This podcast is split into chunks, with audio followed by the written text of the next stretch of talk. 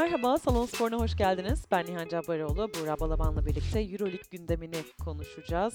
Fenerbahçe Beko'nun Monaco galibiyetini, Anadolu Efes'in uzatmaya giden Barcelona mağlubiyetini ve daha fazlasını konuşacağız. Bu programı Paribu'nun katkılarıyla hazırlıyoruz. Türkiye'nin lider kripto para işlem platformu Paribu, kullanıcılarına hızlı, kolay ve güvenli işlem hizmeti sunuyor.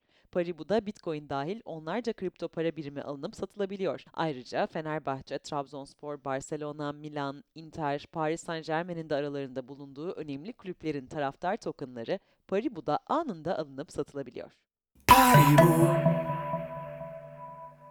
Euroleague'de heyecanlı bir haftaydı. Biz ilk olarak Anadolu Efes Barcelona maçını konuşmak istiyoruz. Bu podcast'i cuma gece kaydediyoruz. Bu yüzden tam Sinardam Spor Salonu'ndan döndük ve sıcağı sıcağına bu maçı konuşmak istedik. Uzatmaya giden bir maçtı. Müthiş heyecanlıydı. Tansiyonun ne durumda? Tansiyonum düştü artık ama maç sonunda bayağı yüksekti gerçekten. Yani biraz maç ellerin bitti ve titriyordu el- hala. tabii canım maç bitti böyle hem üzülüyorum hem bir yandan elime bakıyorum ellerim titriyor.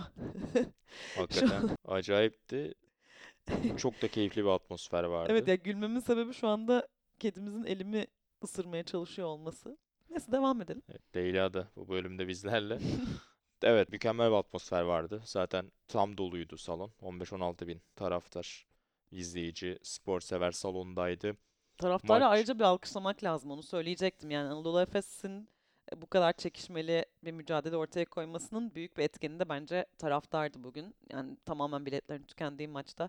Ki ben uzun zamandır maça gitmiyordum gerçekten ve şimdi bu atmosferde tüylerim diken diken oldu. Çok kazansa tabii ki Efes çok daha iyi olacaktı ama yine de çok güzel bir deneyimdi salonda olmak. Evet, maç başlamadan önceden itibaren yani bir 10-15 dakika kaladan itibaren hatta salon epey doluydu. Herkes takım tanıtımlarıyla beraber işin içine girdi ve maç sonuna kadar da o coşku devam etti.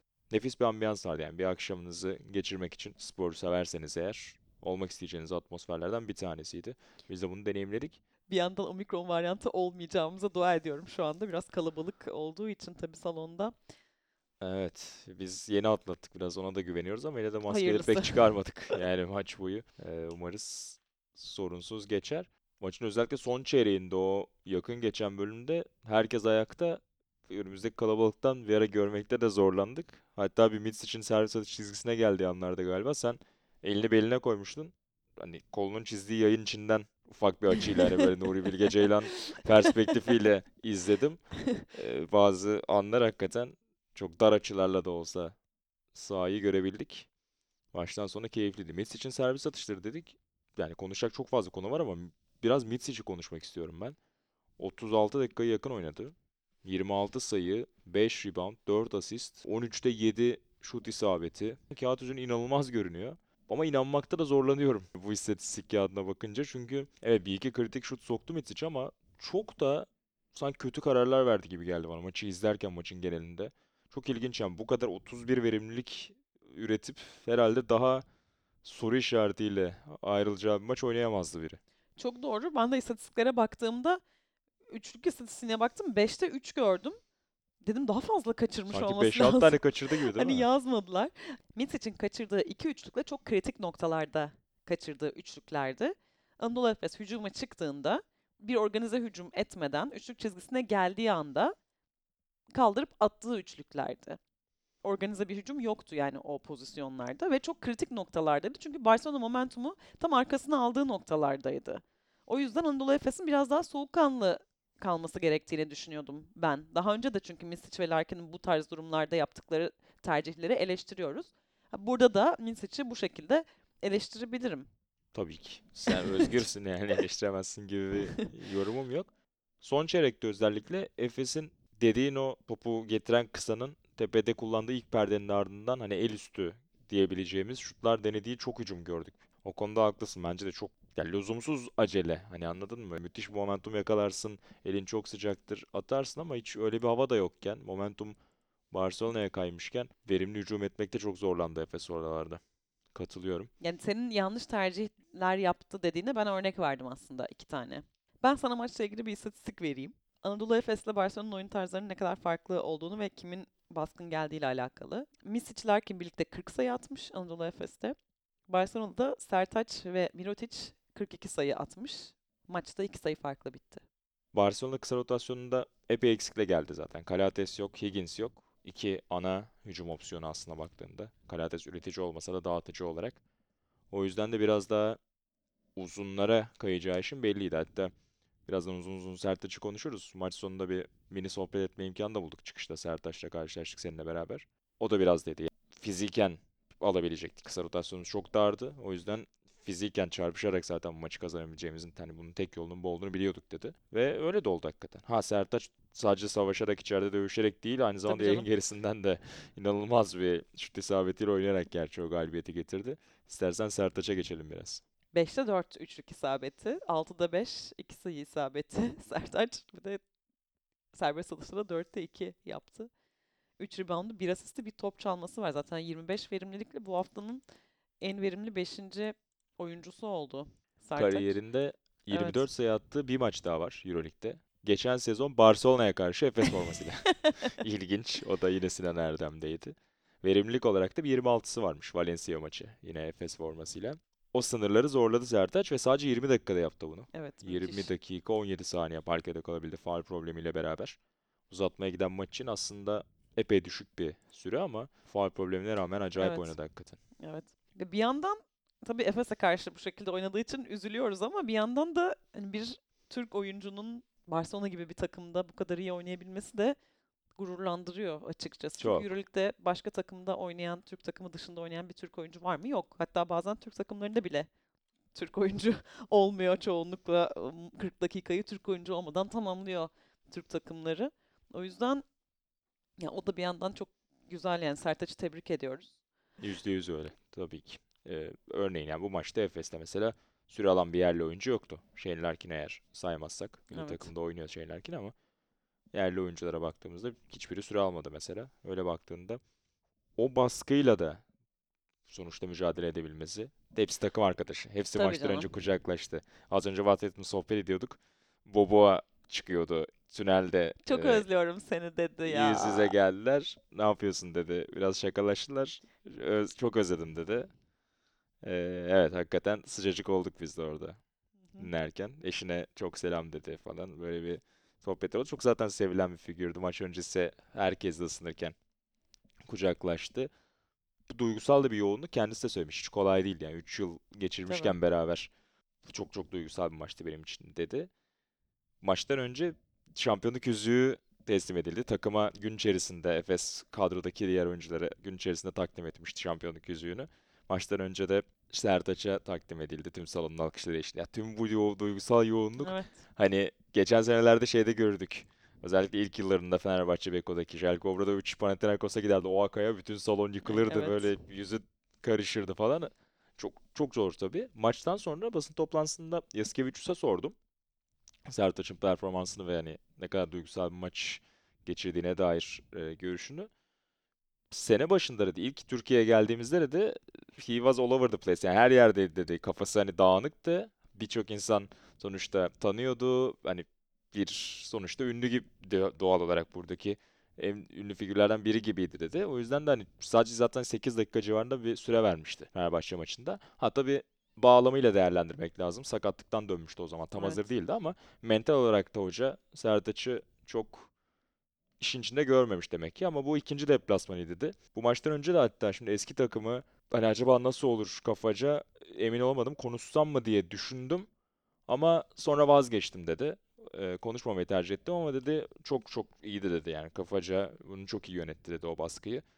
Ben de eskiden eski takımlarıma karşı işte Žalgiris'e karşı oynarken başka takımlarda dedi oyunculuklarımda ya da eski kulüplerime karşı oynadığımda çok farklı hissederdim dedi. Bu da çok doğal dedi. Ama bugün Sertaç bunu çok iyi yönetti Evet. şeklinde bir cevap verdi. Efes taraftarı için de çok duygusaldı tabii Sertaç'ı orada görmek. Yani gerçekten herkes çok içten bir şekilde alkışladı. Hani taraftara yakışan da bu gerçekten çok güzeldi. Sonlara doğru ama atmaya devam edince Sertaç biraz yeter be kardeşim durumu oldu gerçi ama e, özellikle ilk yarıda evet gayet kucaklayıcıydı. Yani Efes bir de ya gerçekten bir de Barcelona'nın en skoreri olduğu yani İnanılmaz yönetti ya maçı.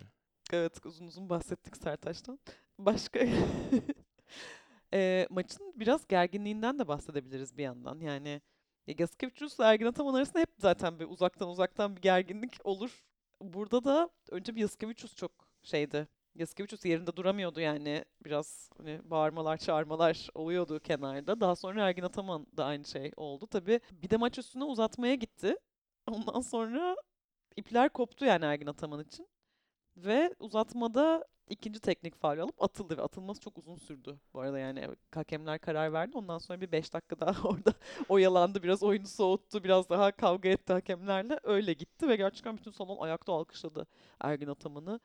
O da Bir- böyle tüyleri diken diken edici bir andı gerçekten. Fark- Biraz onu istedi sanki koç. evet. Yani o kıvama gelinceye kadar parkede durdu. Hani ilk ikinci tek ya zaten üst üste geldi iki teknik hani oyun akmadan aşırı itirazı devam edince hoca ikinci tekniği de çaldılar.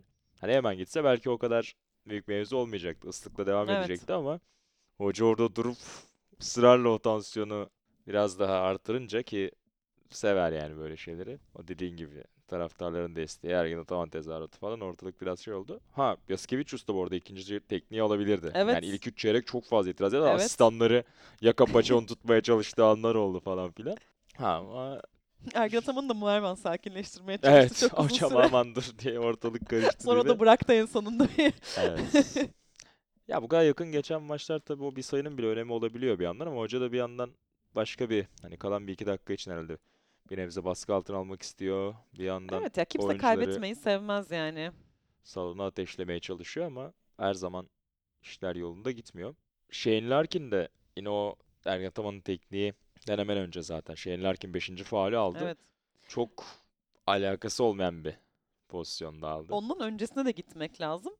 Larkin'den önce Mirotic 5. faulünü aldı. Oturdu. Hı hı. Ondan sonra hemen bir ya da iki pozisyon sonra da Shane Larkin 5. faulünü alıp kenara geldi.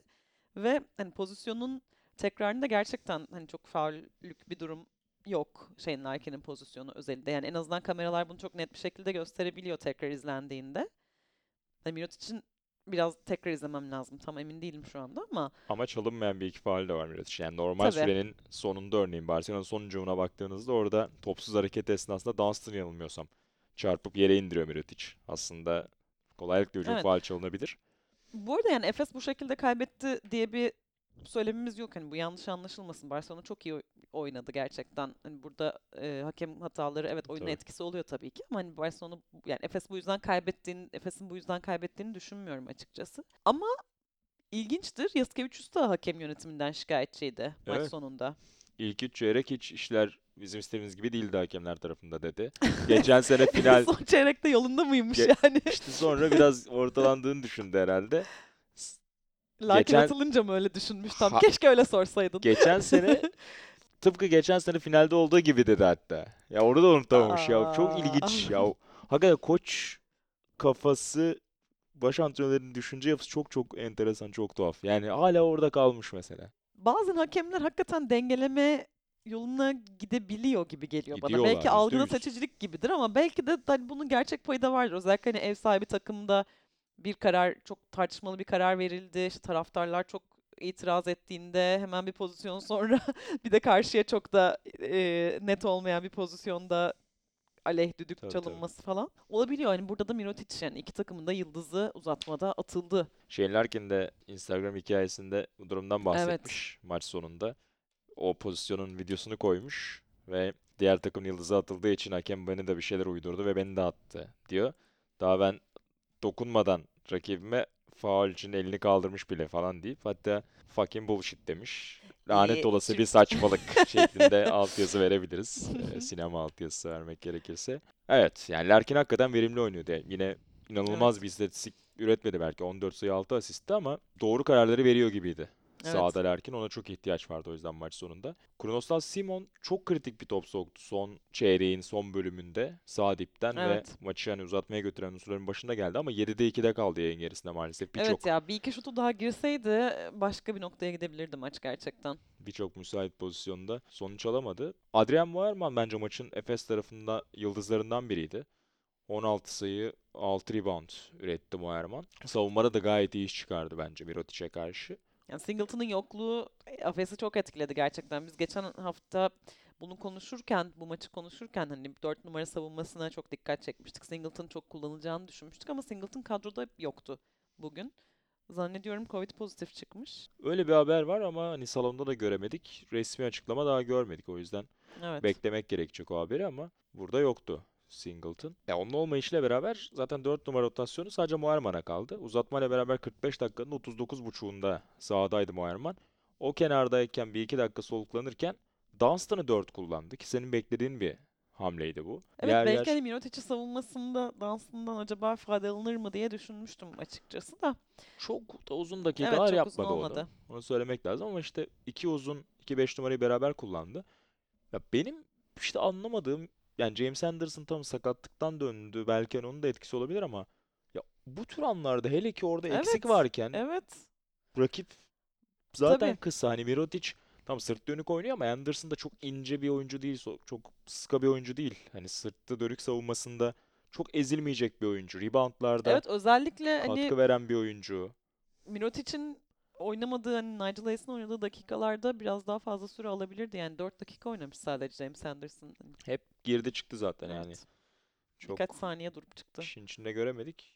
Ya benim hep bu kadroyu hatırladıkça aklıma hep gelecek yani Anderson'ın orada fırsatlar var bana kalırsa. Ama Efes çok kullanmıyor onu.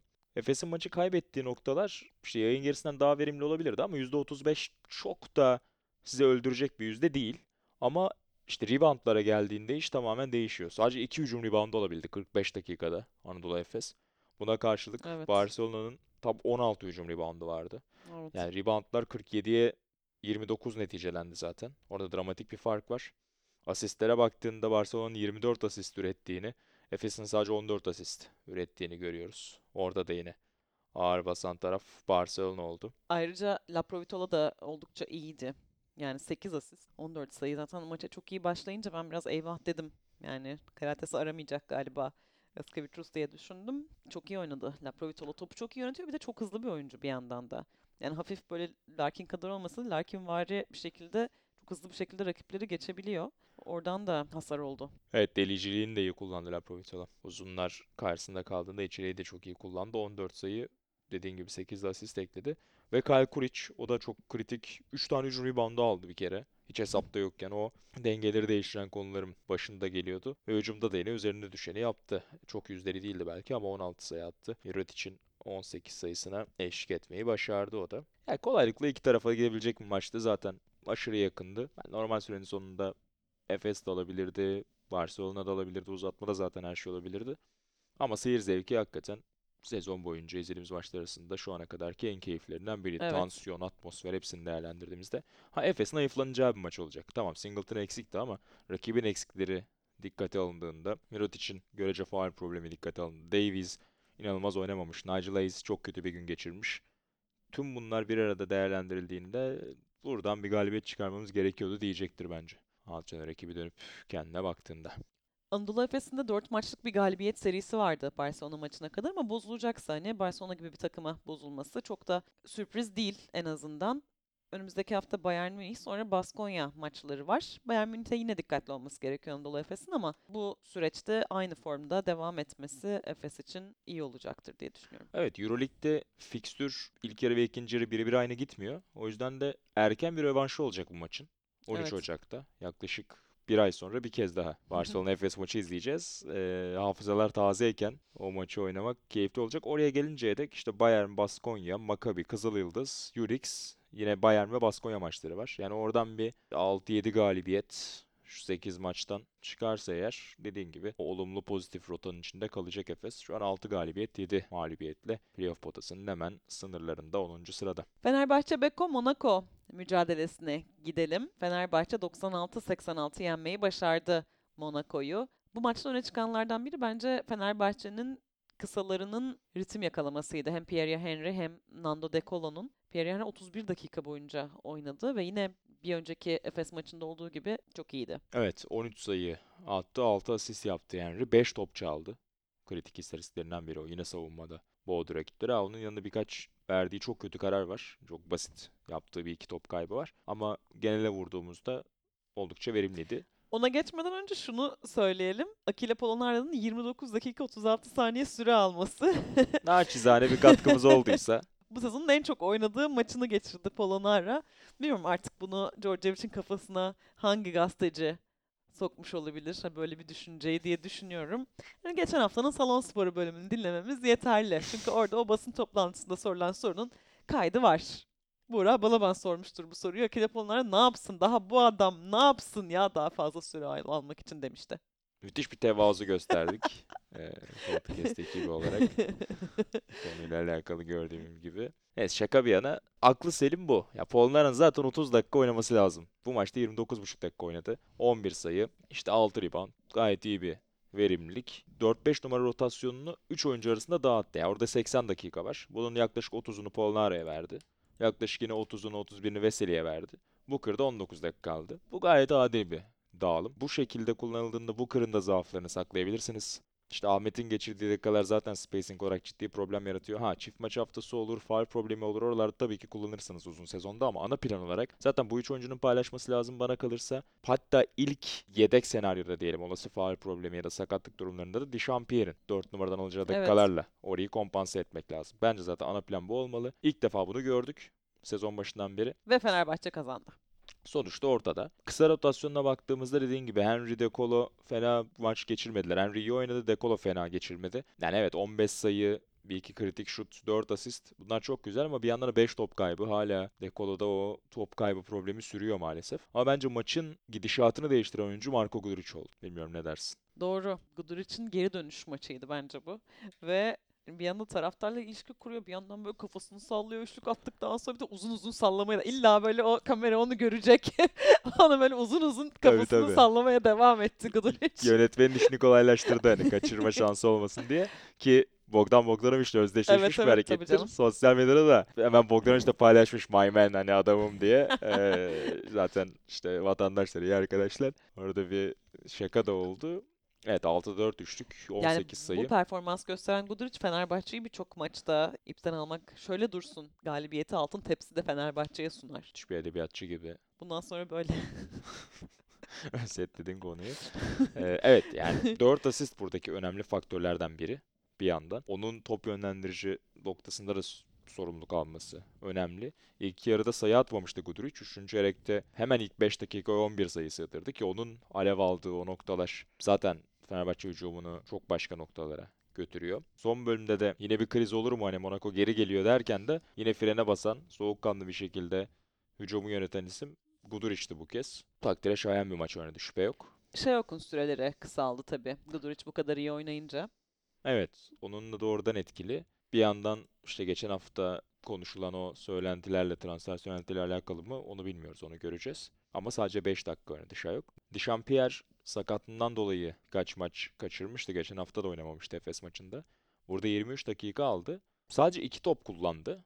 Hani ben biraz daha fazla Pierre'in hücumda aktive edilmesi gerektiğini düşünüyorum. Geçen sezon çıtasının ne kadar yukarıda olduğunu görmüştük. Ama bence form yakalaması daha tam göremedik de Champierre'i. Belki biraz daha form yakalaması gerekiyordur sakatlıktan sonra. Benim soru işaretim de oydu. Muhtemelen sakatlıktan dolayı biraz çekindi. Ama hazır olmadığı bir denklemde dahi 5 asist üretmesi Pierre'in Evet. işte ne kadar önemli bir oyuncu olduğunu gösteriyor. Sadece attığında verimli olan bir oyuncu değil. Zaten savunmasıyla, zaten reboundlarıyla işin içinde olan bir oyuncu.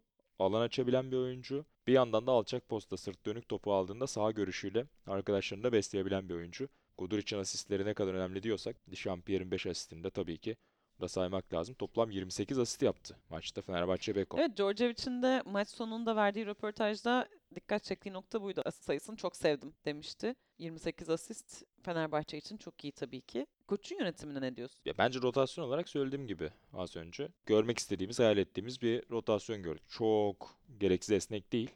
Ha şunu savunabilirsiniz. Şehmuz 6 sayı üretti. İkinci çeyrekte girdi.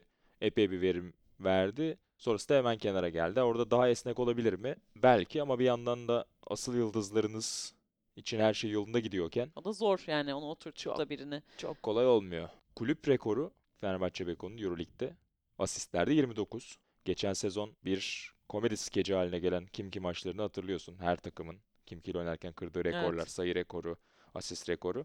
Fenerbahçe Beko'da 29 asist yapmıştı o maçta. Onun hemen arkasında 28 asistle ki benim dikkatimi çeken noktalardan biriydi. Yani geçen sezona kıyasla çok az asist üretiyordu hücumda Fenerbahçe Beko. Bir umut ışığı oldu bu maç. Bu arada hani şunu bazen gözden kaçırıyoruz. Aslında sezon başlayalı şu an sadece 2 ay oldu. Yani Ekim. Kasım. Kasım yeni bitti. Çok fazla maç oynandı tabii ki bu süreçte. O yüzden bize daha uzun bir süreymiş gibi geliyor. Ama aslında sadece iki ay oldu. İki ay bir takımın oturması için çok uzun bir süre değil.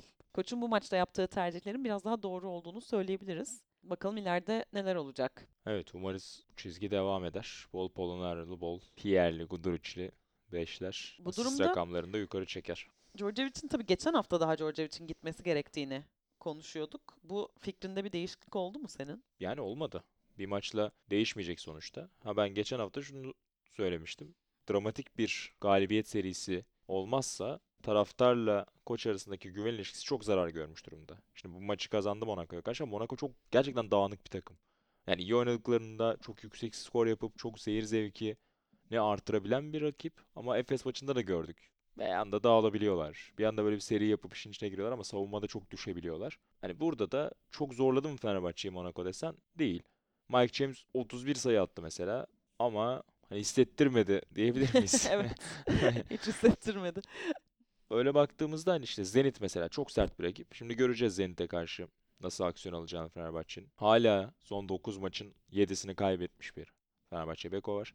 Şu kadronun şu anda çok daha yüksek bir galibiyet sayısında olması gerekiyor bence. O yüzden de hala ben koçun başarısız bir karne ortaya koyduğunu düşünüyorum. Bir yandan hani sezonu bir şekilde geçirip playoff'a kaldığınız zaman playoff'ta maç yönetimi biraz daha fazla önem kazanıyor bence. Yani aynı takımla peş peşe maçlar yapmak, hani ölüm kalım meselesinin dönüşmesi o noktada tabii daha çok var tabii ki ona ama hani plan yapılacaksa bir kulüp için bunun hani önceden planlanması lazım. Yani playoff'a çıktığınız zaman "Aa, hadi koçu değiştirelim diyemez. Ki şu an için Playoff potasında da değil Fenerbahçe. Evet yani asıl kriz oraya gelebilmekte bile şu anda bir maalesef risk var yani. O yüzden de bakalım o dans ne kadar sürecek.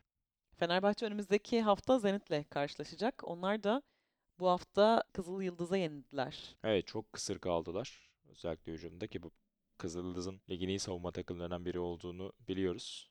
Ters gelmesi çok büyük sürpriz değildi belki. Bir önceki haftada Panathinaikos mağlubiyeti vardı. Hani o harika başlangıç sezona Zenit'ten. Biraz tökezledi. Yine de çok zor deplasman. Yani Fenerbahçe gibi tıkanmaya müsait bir hücum takımına karşı Zenit savunması bir baş ağrısı yaratabilir. Başarılar diliyoruz iki temsilcimize de. Euroleague'de bu haftanın öne çıkan diğer maçlarına şöyle bir bakalım. Bir tanesi Real Madrid Maccabi Tel Aviv maçı. Yabusere'nin yıldızlaştığı bir maç. çok çok iyi bir sezon geçiriyor. Görüşen Yobusele. Real'e adım attığı andan itibaren bu kadar yüksek verimli oynamasını hiç beklemiyordum ben. 28 dakika oynadı bu maçta da 15 sayı attı, 5 rebound, 3 top çalmayla oynadı ve maç topunu soktu. E, Maç topuna ve Pablo Lasso'ya da ayrı bir parantez açmak gerekiyor herhalde. Evet yani Real Madrid'in baştan sona gerçekten her pozisyonda çok güçlü oyuncuları olan bir de bu güçlü oyuncuların neredeyse hepsi çok tecrübeli ve çok soğukkanlı oyuncular. O yüzden hakikaten çok zor Real Madrid'i geçebilmek ve çok da tempo da yapabiliyorlar çok rahat bir şekilde. O yüzden ligin en iyi takımlarından biri zaten. Maccabi'nin de zorlanması sürpriz değil. Pablo Lasso neden çok iyi bir koç? Son topta onu göstermiş oldu. Biraz daha detaylı anlat sen son topun nasıl oynandığını. Ya son çeyrek gidişatı biraz iki tarafa da kayabilirdi. Toma Örtel iki tane kritik şut soktu. Ki Evet. beklemezsiniz. Maç sonların iyi günlerinden birini geçirdi Örtel. 15 sayı 5 asist oynadı. Ne Wilbeck'in yapsa yaranamıyor bu adam ya size. Evet doğru söylüyorsun o konuda. Çok tarafsız bakmıyorum. Maccabi tarafında ise aslında iyi gidiyorlardı ama son 3-4 dakikaya gelince yine böyle Wilbeck'in çok erken şutlar denediğini gördük. Kenan Evans baktı madem böyle ben de bir deneyeyim dedi. O da kaçırdı falan İşte böyle bir Ya iki takımın arasındaki fark burada belli oluyor. Yani Real %100. Madrid'in özelliklerini neden saydım? Çünkü Maccabi'de bunlar olmadığı için Real Madrid kazandı. evet. Yani Derek Williams hiç fena bir maç Evet. oynamadı. Kritik bir top da soktu zaten. Ama işte birkaç yıldır görüyoruz hikayeyi Maccabi'de. İşler yakın geçtiğinde, geçen sezon böyle çok fazla yakın maç zaten kaybettiler. Topu Wilbeck'in eline verip dene baba diyorlar. O da bazılarını sokup kahraman oluyor ama bazılarında da maalesef mağlubiyeti. Pablo Lasso son molasını aldı. Ante Žižić ve karşısında genelde Tavares ya da Poirier'i görüyorduk. İki tane çok iyi opsiyonu var 5 numarada Real Madrid'in ama son molayı aldıktan sonra Lasso 5 numarayı Yabusele'yi çekti. Zaten çok iyi bir maç oynadı Yabusele. Žižic'in Maccabi'de Parki'de olacağını biliyordu Lasso Böyle tahmin ediyordu. Ve Yabusele'yi koydu. Tam sağdan geldiler. Rudy, Yuy 3 tane kısa güçlü taraftaydı. Sol tarafta kaldılar. Sağının zayıf tarafını bomboş bıraktılar. Orada Yabusele sağ forvetten topu aldı. Yavaş bacaklarıyla karşısında Jijic'in olacağını biliyordu. Şut tehdidi var Yabusele'nin. O yüzden çıkmak zorunda Jijic. Çıktı. Topu yere vurdu Yabusele. Lambur lumbur. Yokuş aşağı bir kamyon gibi gitti üzerine ve çemberde bitirdi. Maçı aldı. Çok iyi bir hücum. Yani yardıma kimden gelirse gelsin. Dört tane şutör var zaten etrafta Yabusele'nin. Öyle bir yardım getirebilse Makabi ona uyansalar oradan çözüm bulacaktı.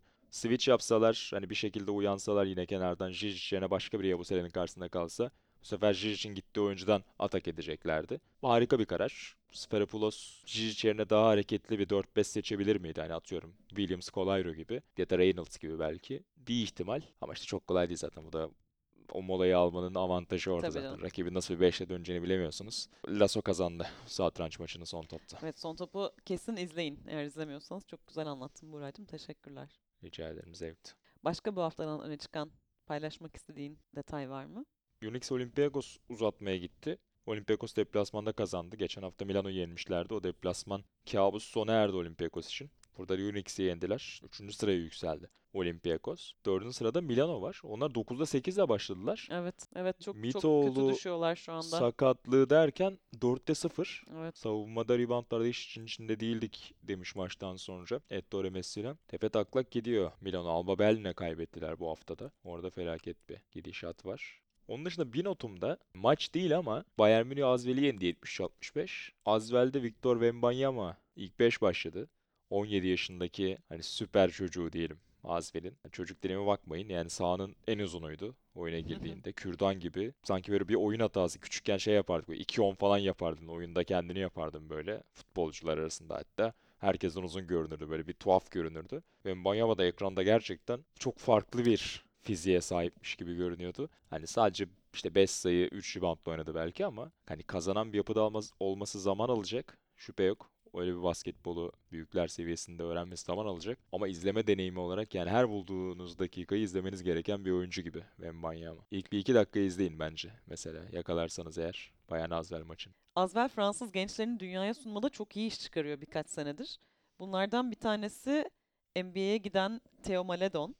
Bir tanesi Matthew Strazel var. O da yine yer yer çok büyük oynayabiliyor. E, Eli Okobo var. Bu sezon Euroleague'in altını üstüne getiriyor. Bir de şimdi Wembanyama var. Yani gerçekten Azvel'i bu konuda takdir etmek lazım. Fransız oyuncuları dünyaya pazarlıyor. Evet iyi bir proje olduğunu söyleyebilir. Sezona zaten harika girdiler. Beklentilerin çok ötesinde ama biraz onlar da regression to the mean derler yani. Normale regres ediyorlar, normale yaklaşıyorlar. Burada Lucic ve Rubin'in yıldızlaştığı maçta Bayern yenmeyi başardı Azvel'i. Bu hafta Euroleague Fantasy'de Salonsporu liginde Ümitcan'ın Karamamba takımı lider bitirdi. Kaptanı Yan Veseli'ymiş ve toplam 70 puan almış Yan Veseli'den Maşallah. gerçekten. Maşallah. Benim de koçum Trinkieri'ydi. 10 puan getirdi Trinkieri sağ olsun. Yabusele var. 18-70 puanlı. Clyburn, Chris Jones ve Eli Okobo. Chris Jones benim de radarımda. Önümüzdeki haftaya bir şekilde alacağım Chris Jones'u. Kesin sıfır sayı atar önümüzdeki hafta. O yüzden siz almayın. Yani uzun Sevgili süredir dinleyicilerimiz lütfen almayın. Ben kimi alırsam çünkü o hafta sıfır sayıyla tamamlıyor. evet ben uzun süredir o Kobo Jones'la ilerliyorum. Memnunum ama Okuba bende de var da işte. ben takımı kurmayı unutmuşum bu hafta. Yalan olmasın ama gayet iyi bir hafta geçirdim. Radonjic'in deplasmanda aldığı galibiyet olsun. Steven Enoch olsun. Geçen haftanın transferleri epey iş yaptılar bende. Paribu'nun katkılarıyla hazırladığımız salon sporunu burada noktalıyoruz. Önümüzdeki hafta görüşmek üzere. Hoşçakalın. Hoşçakalın.